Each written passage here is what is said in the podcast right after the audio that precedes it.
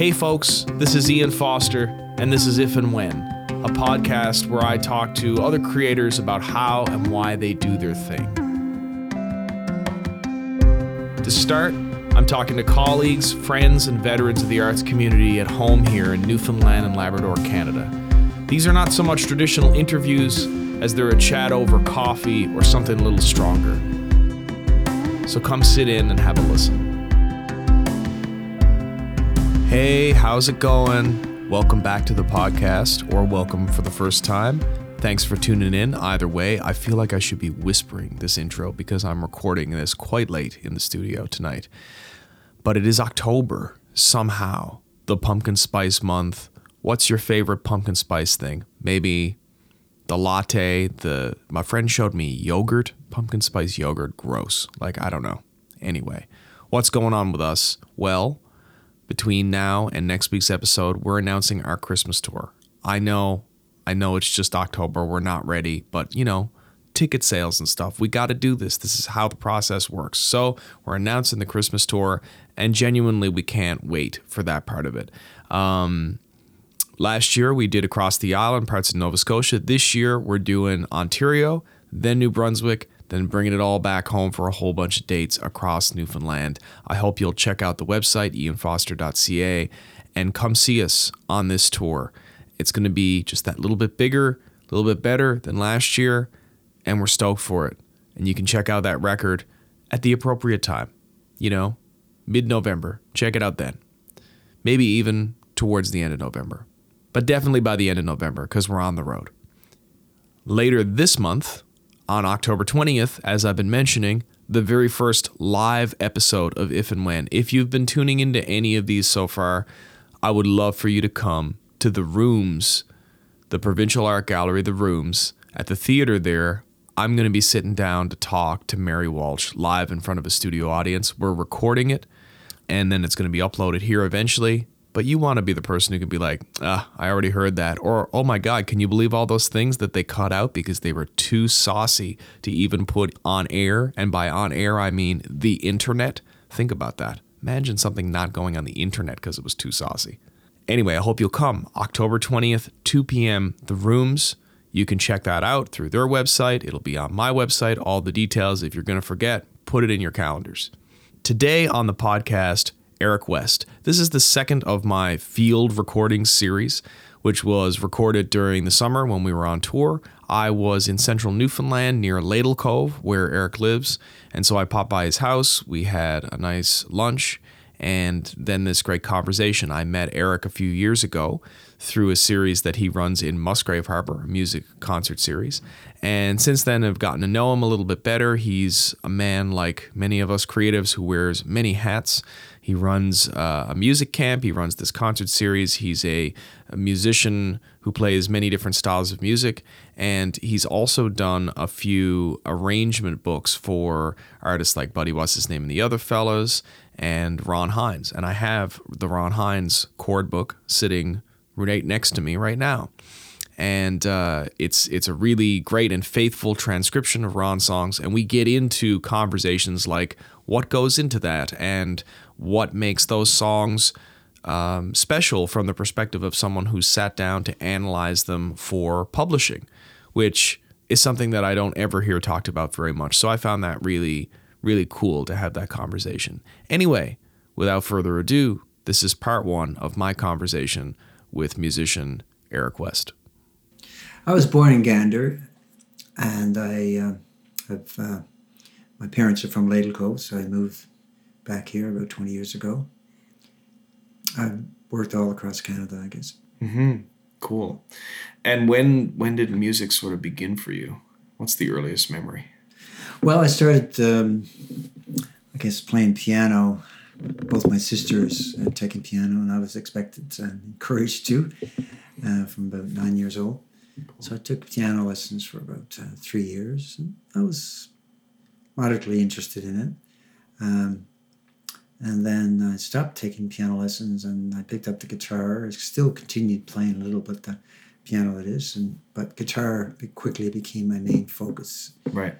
And I taught myself uh, how to read notes uh, using the skills from piano. Do you remember what you were playing on piano back then? Like what? What kind of rep? Well, you know, classical music was the main thing, but I did get into learning some Newfoundland material from a, a book that uh, uh, Kenneth Peacock put out, actually. Very difficult arrangements for piano. Okay. Newfoundland songs. Yeah. How so? Why? Favorite songs in Newfoundland? Well, Kenneth Peacock's mostly known as a folk song collector, but he was also a, a composer and serious musician. And um, I guess he was at one point collaborated with Alan Mills to do a collection called Favorite Songs of Newfoundland. You can still get it. Uh, it came out in the 50s and uh, early 60s. And uh, yeah, the arrangements are meant to be sort of for moderate, you know, uh, level pianists, but in actual fact, you'd have to be Glenn Gould to play arrangements up the tempo. Oh, really? Oh, yeah. There's, there's just very fussy arrangements. Okay. Um, I mean, some of them are quite beautiful, but um, and intricate. But you know, they, you, read the preamble, and it says, you know, they're meant to be sort of played casually around the piano, but it's not that. Not for me, anyway. Yeah, I find that really interesting about Newfoundland music, and I guess folk music in a broader sense, because there's this belief that the music is very simple. You know, I suppose the famous uh, three chords and the truth thing, and the idea that that it's by the fact that it's music for the people or music of the people that it will be at a level that's sort of accessible to everyone. And I guess a lot of these songs ultimately can be and boil down to that.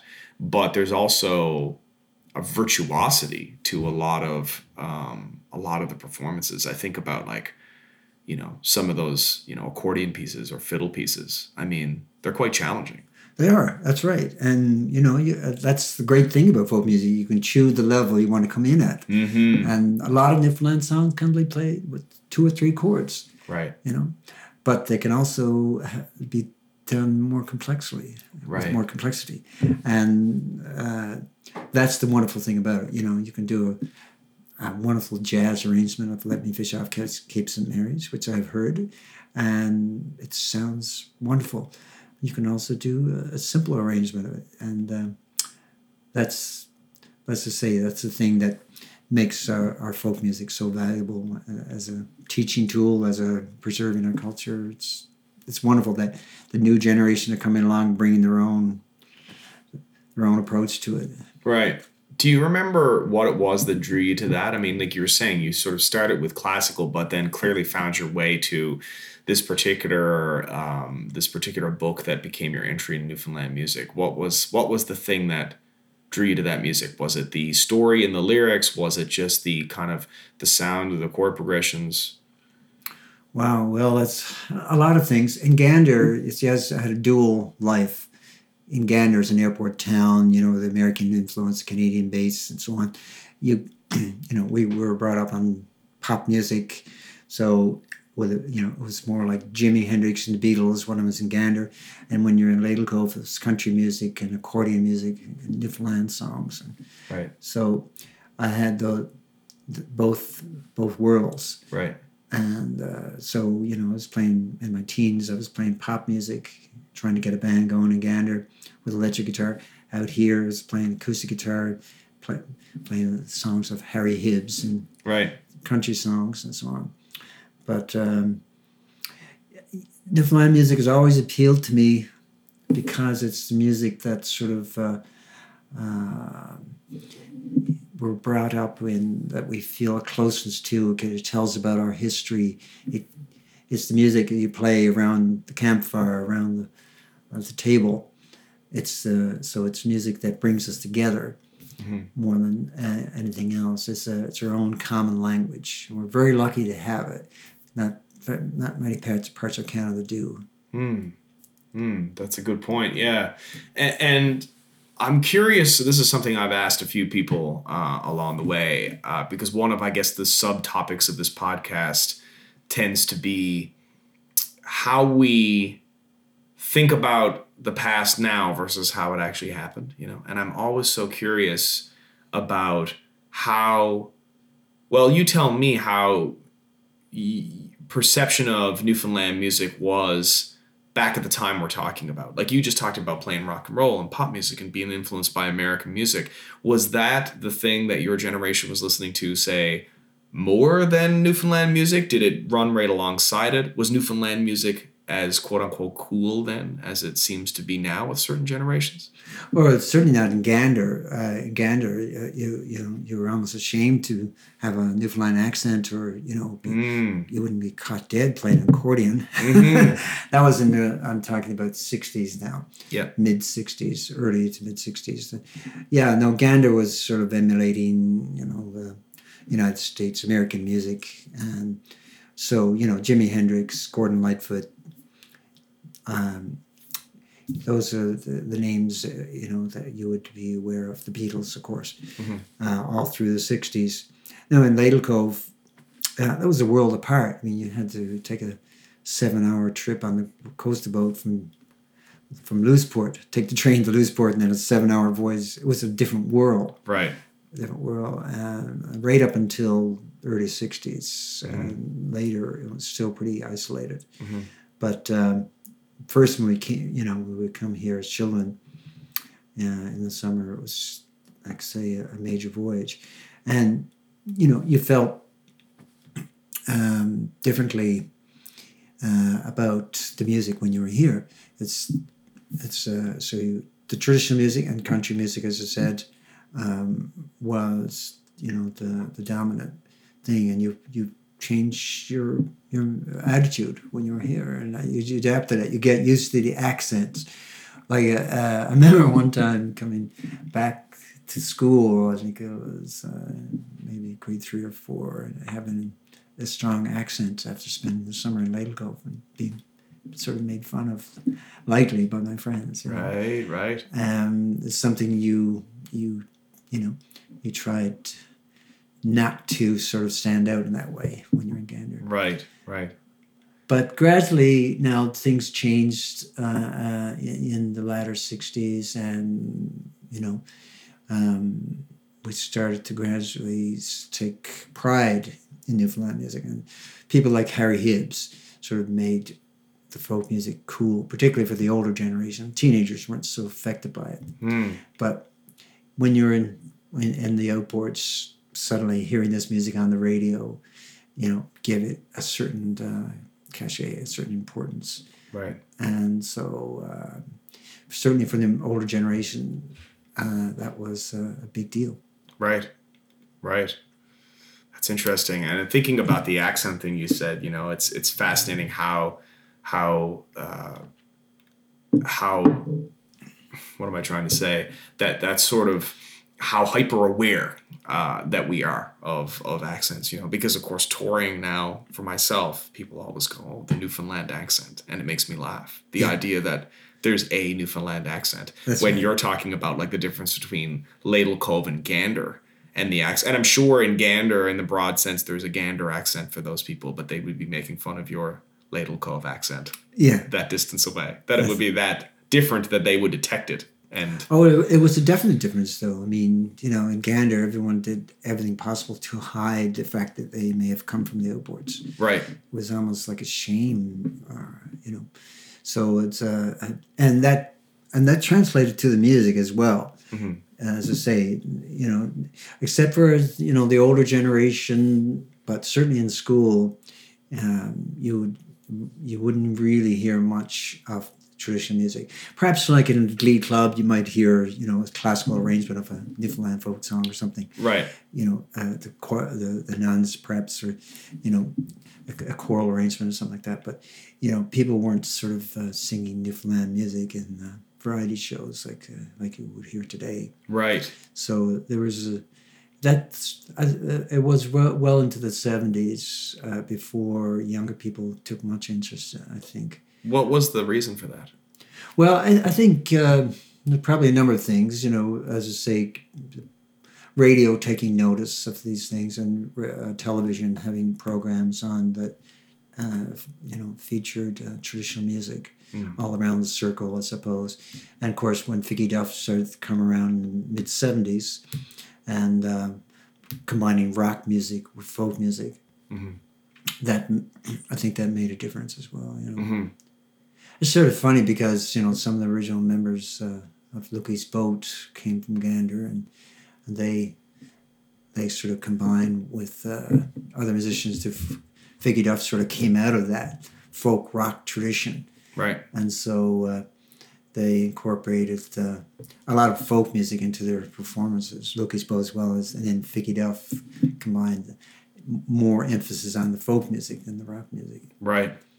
Now it's kind of infamous how unpopular Figgy Duff was in some circles, you know, uh, that they would do well, say, at the Arts and Culture Center in St. John's, but, you know, by by their own accounts, via conversation with Pamela or talking to Sandy about them, that they had some notoriously difficult shows in places like Fogo Island where they would play and no one would go and you know what was your take on it as an outsider sort of watching a band like that trying to do that thing you just described of meld the i guess the newness of rock with the oldness of folk music Well, I, I generally appreciated their efforts. I mean, I, I was, you know, part of, I guess I heard them on the mainland when I was still, um, I was studying in Ottawa.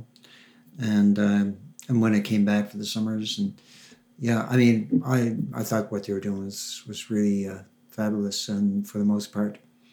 Uh, so I, I certainly appreciate it. But, you know, I, I knew where they're, they were coming from because with, we grew up with Lukey's Boat right uh, and the precursors, Neil Bishop and Al Smith, you know, were our house band, high school band, you know. right you could you could trace the the the lines back to you know you could see what happens when it's like if you give some hippies with long hair electric guitars but they come from the legacy of newfoundland music how that could work i guess some people just didn't see it just sort of came out of nowhere to a certain group of people Yeah, that's right. And and um, I remember bringing my electric guitar to Ladle Cove, and you know, as long as you played country and pop music, uh, rock and early rock music, I suppose, uh, rock and roll.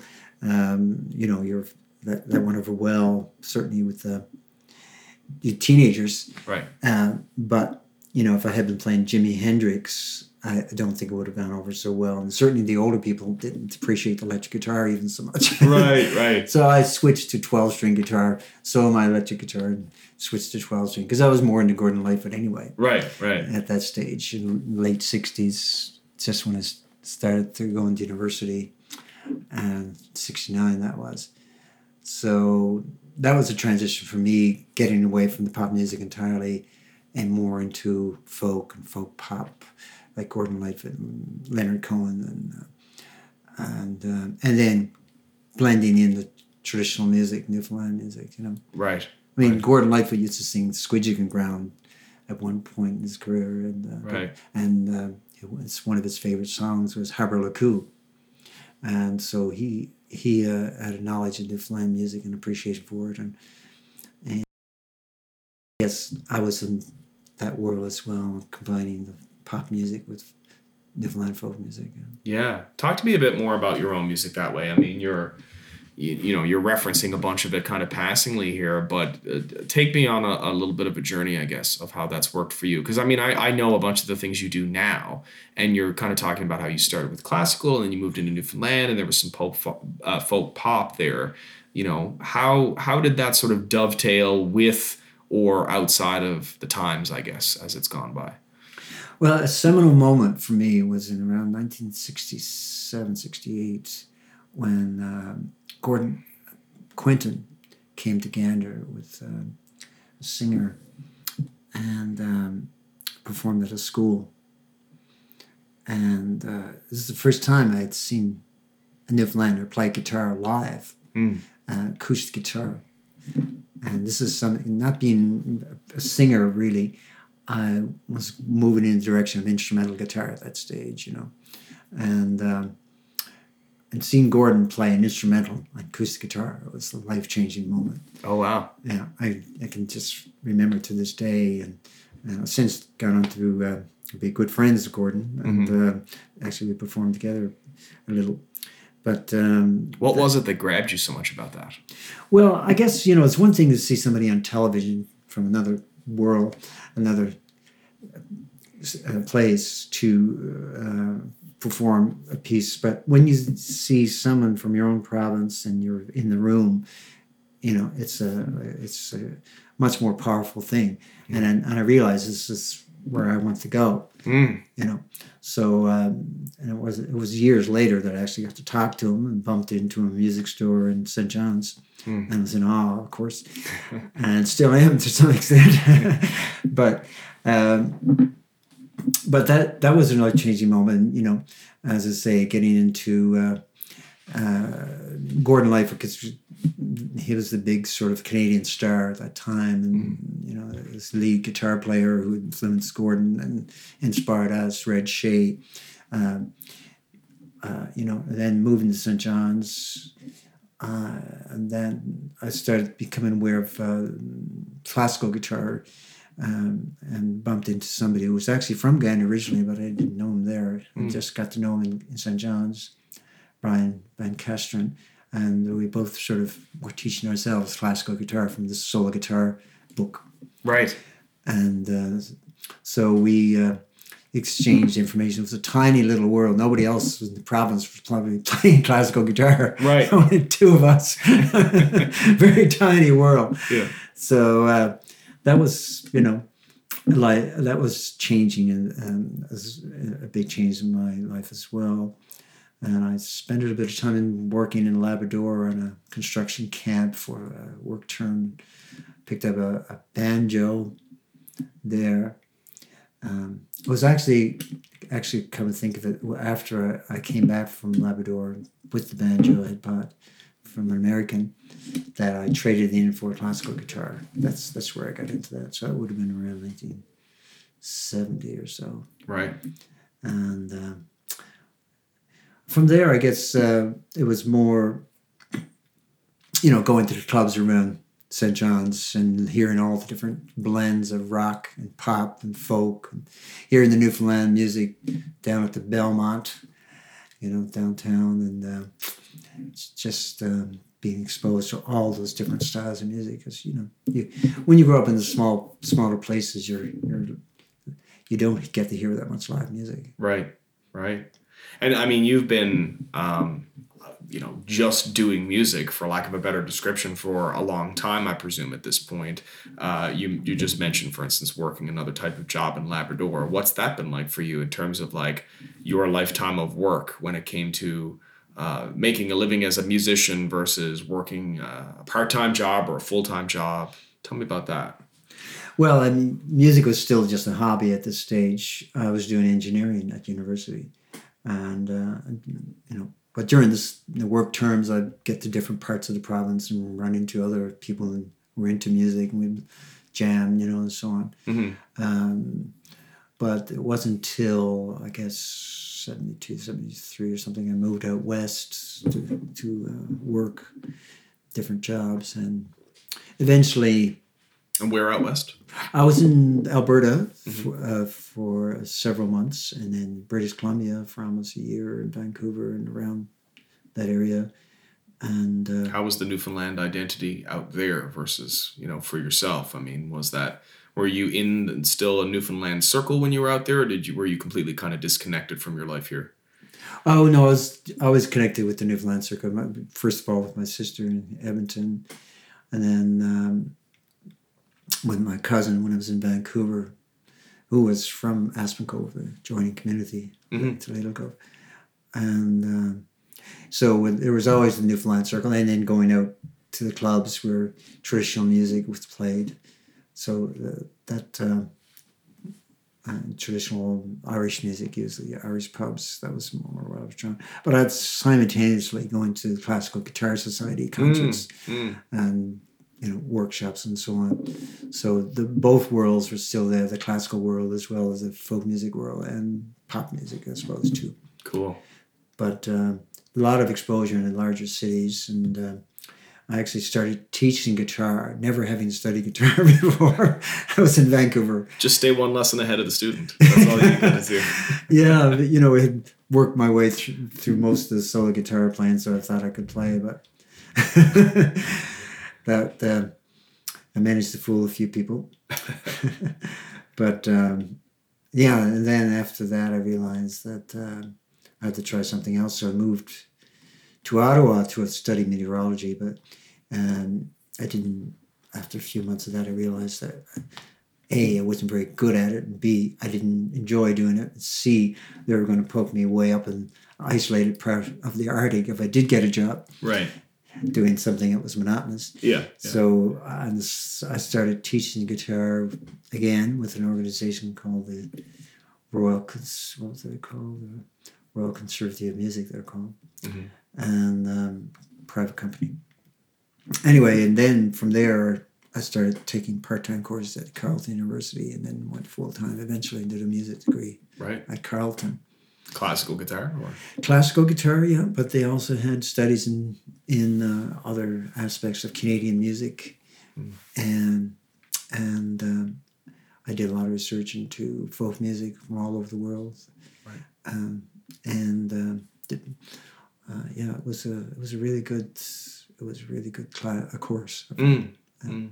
So what was the moment that you what was the moment or year that you realized that your identity as a musician was truly full-time all encompassing this is the only thing you're doing Well, I guess after I graduated, uh, it was 78, I moved back. Uh, I had this sort of uh, romantic dream of being a folk song collector. Mhm. This is something I, I guess it goes right back to high school. The first time I saw the Kenneth Peacock songs in Newfoundland Outports, three volume collection of Newfoundland songs. And, you know, and um, this is something I, I had back in my mind, I guess, all that time was eventually doing something like that myself. Mm. Um, but, so I, I had this through an opera singer who had been to Newfoundland, had met Anita Best out in Southeast Bight, Merasheen, Mhm. near Merasheen Island.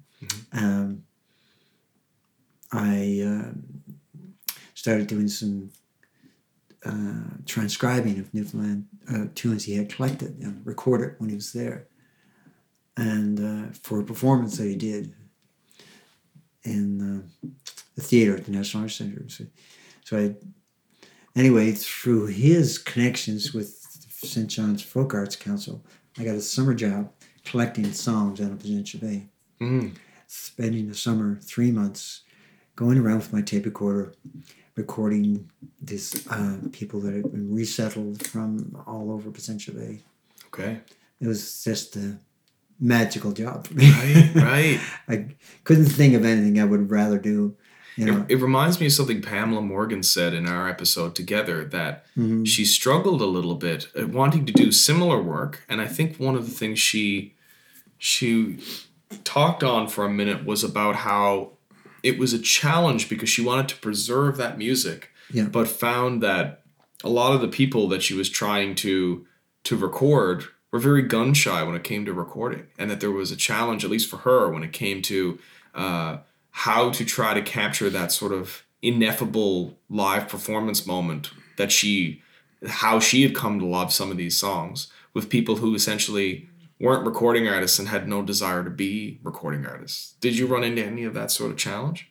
uh, to some degree with some people, but uh, you know, I sort of devised different ways of Right. bringing along your flask of rum and Yeah. Particularly with enough. the guys. That's right. and they were mostly men. Okay. Yeah, there was just a smattering of women that sang for me. Right. Um, and maybe it was different for her as a, a young girl, a young woman traveling, uh, you know, collecting from these guys who may be a little more shy. But bringing along the half flask of rum, not a full one. Right. There was a careful balance there. Of- careful balance. Yeah. Yeah. Lubricating without uh, without taking it off the rails. Yeah, that's right. And getting to know them, you know, and you, you know, it took time. I didn't ha- have a car at that point, so I actually hitchhiked from St. John's to Placentia and ended up recording this, uh, collecting a song on the way. Mm. Mm. you know, but you know, with your tape recorder borrowed from the university and uh, just uh, yeah, it was uh, staying at Mrs. Brown's boarding house in Placentia. And Mm. it was a real eye opener for me. I must say, uh, all the songs. You know, I collected I don't know, 140 songs and tunes, and, Mhm, mhm. and um, from all over Placentia Bay, and just meeting the most marvelous people, and Mhm. just really feeling that I had sort of reclaimed my, Newfoundland identity I, because I, I, now felt that I was, uh, you know, truly back in the province after spending so many years, you know, on the mainland, four or five years in different provinces. And right.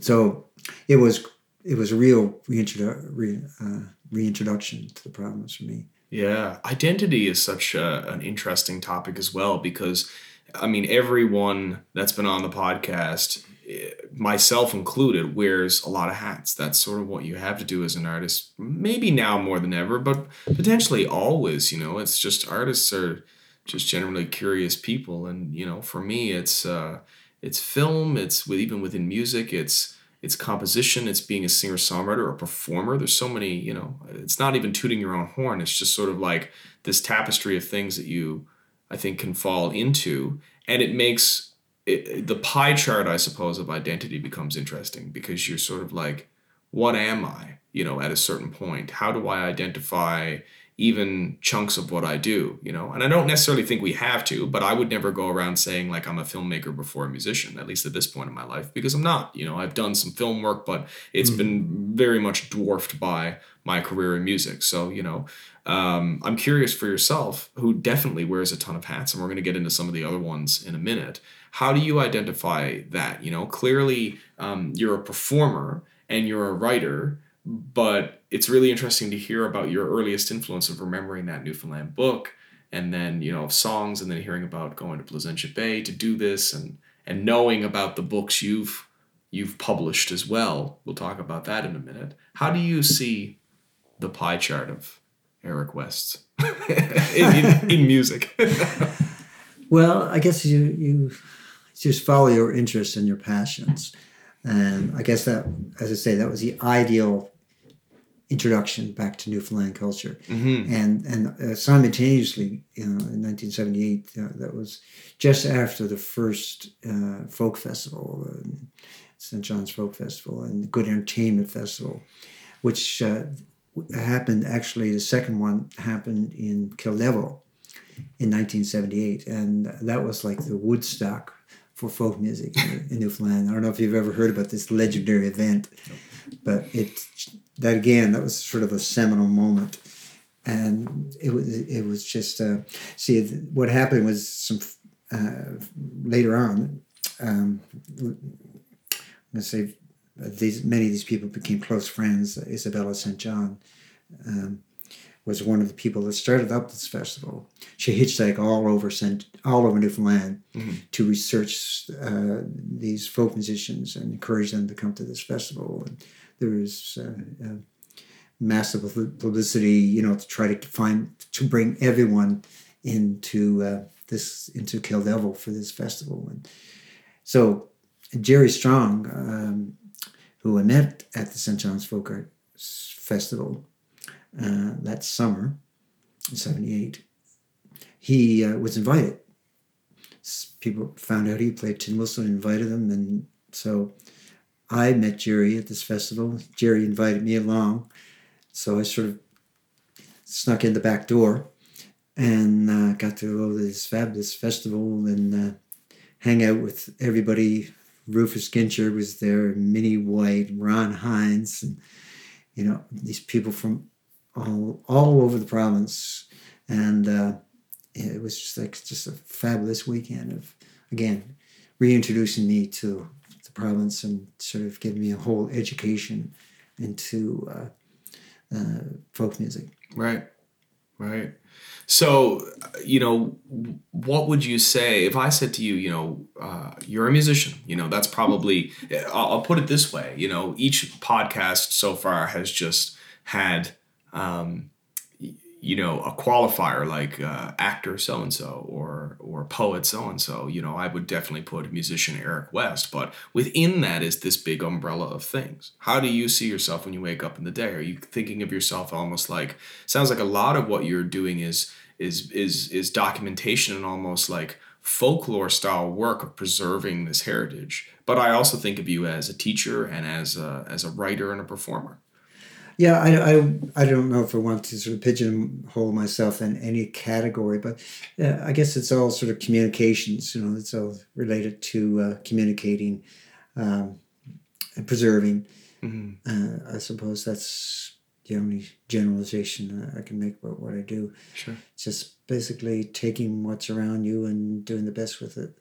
to uh, communicate, communicate and pass it on to others. Right. It's, it's the only comment. yes, I, I know it's an impossible question. I love to ask impossible questions just to see what will happen. But I mean, for me, for example, uh, I've had to come up with this answer, I suppose, uh, myself, almost just for myself than anybody else. That that communication tends to be at the root of it all in one mm-hmm. way or mm-hmm. another. I'm trying to I'm trying to connect with people, and I think that that that obviously that's obvious when it comes to teaching i think the how that relates to teaching. I think that when it comes to performing that's also somewhat obvious because you ultimately are entertaining. So you're trying to connect with your audience for the most part. Most performers are anyway. And, uh, and and also songwriting though and and even filmmaking. They're all just ways of trying to um, you know approach it like the golden rule for me. You know i'm trying to you know i think about how movies and music have shaped how I understand the world, and mm-hmm. I guess I'm just trying to do that same thing, you know. But I, but it's really down to trying to understand what drives us. Mm-hmm. You know, is, is that kind of what you're getting at as well? Is that what drives you to do? Is there like a central underlying thing that drives you to do all the different things you do? I don't know if I've analyzed that much, but it's um, really circumstances sometimes sort of lead you in certain directions. After I spent the summer collecting songs, and um, then I started living in St. John's and teaching privately, and that sort of um, brought me in a new direction. Uh, and I started listening to music that was going on locally, and then forming a little group uh, with uh, Jerry Strong and uh, Des Walsh, mm. trio that went on to become Tickle Harbour. And uh, so there's originally just three of us, and we played informally everywhere, you know, parties and at the blessing of the fleet right. But you know, it was an informal group playing, you know, for just uh, for fun. Yeah. Uh, we did eventually get a couple gigs, which were paid for, but um, it, it, was it was mostly for fun. And at the same time, I said I was teaching and uh, playing uh, some classical guitar here and there, mm-hmm. but uh, it was mostly the folk music that was driving things. Mm-hmm. Went on to, I guess, in the later 80s. Um, well, I did form a couple informal uh, groups. With, I was playing with Jim Payne for a while. Uh, I played with uh, Mary Muckle doing uh, some voice and guitar things. Sort of folk, classical, Renaissance. We did an album of lullabies from all over the world. Right. One time with cool. Mary. And uh, again, say, doing some work like that, playing some. Uh, and I, I got involved in music theater for a little bit too, kind of council grant um, explorations grants and Canada Council doing mix of theater and music. Mm-hmm. Sort of dabble into that for a while. Um, did a version at the Beggars Opera. It was sort of a classical folk blend. Right. From this piece from the 1700s. What did you learn about? Uh, what did you learn about that interaction when it came to music and theater as sort of an offshoot of what you'd done before? Uh, well, I guess there's a I learned there's a lot to learn. I wasn't the natural actor or anything like that, or I wasn't trained in theater, so I don't know why I moved in that direction at all. But I, it just intrigued me. Uh, I just love theater and films. I, am a great fan of film and theater. Um, but uh, it was just something that sort of I thought I had to do and uh, it was a great way of collaborating with others. And mm-hmm. so the Beggars Opera was, like I say, was a, sort of a, uh, a, massive project in which a whole bunch of new people became involved. Uh, I think uh, trying to think of some of the people. And Benny Malone was in it, and uh, I think Bernie Stapleton, and mm-hmm. Um, the uh, some of the, the, big names have gone on to theater. Uh, mm-hmm. and television were, were in just a simple little production Right, right. at the LSPU Hall. Sure. Very much going out, jumping into the deep end. Right. But somehow it was it was fun and um, but it went on to other projects like uh, researching the life of O'Carolan the Irish harpist, and doing a theatre production collaboration with Pete Susie and that. Mm-hmm. Cool. Actually, the very first project I think was a, a tour around the province, um, traveling concert. It was called. I think it was around in 1981, and uh, just performing a whole variety of uh, material. Uh, everything from House of Hate, excerpt from House of Hate by Percy Janes, theater piece, to uh, uh, Hold Fast by uh, Kevin Major. Kevin Major, thank Yeah. you. Um, and plus songs and music. Uh, Christina Smith, who's uh, I'm still collaborating with, was uh, just starting off then, and she, she came along Right. that trip all over the province, coast to boat, Right. everywhere, to, performing in small communities. There you have it. End of part one. Tune in next week for part two of my conversation with Eric West. Please like and subscribe to this podcast on your favorite podcast app. Like, share, whatever you can do. I appreciate it. See you next time.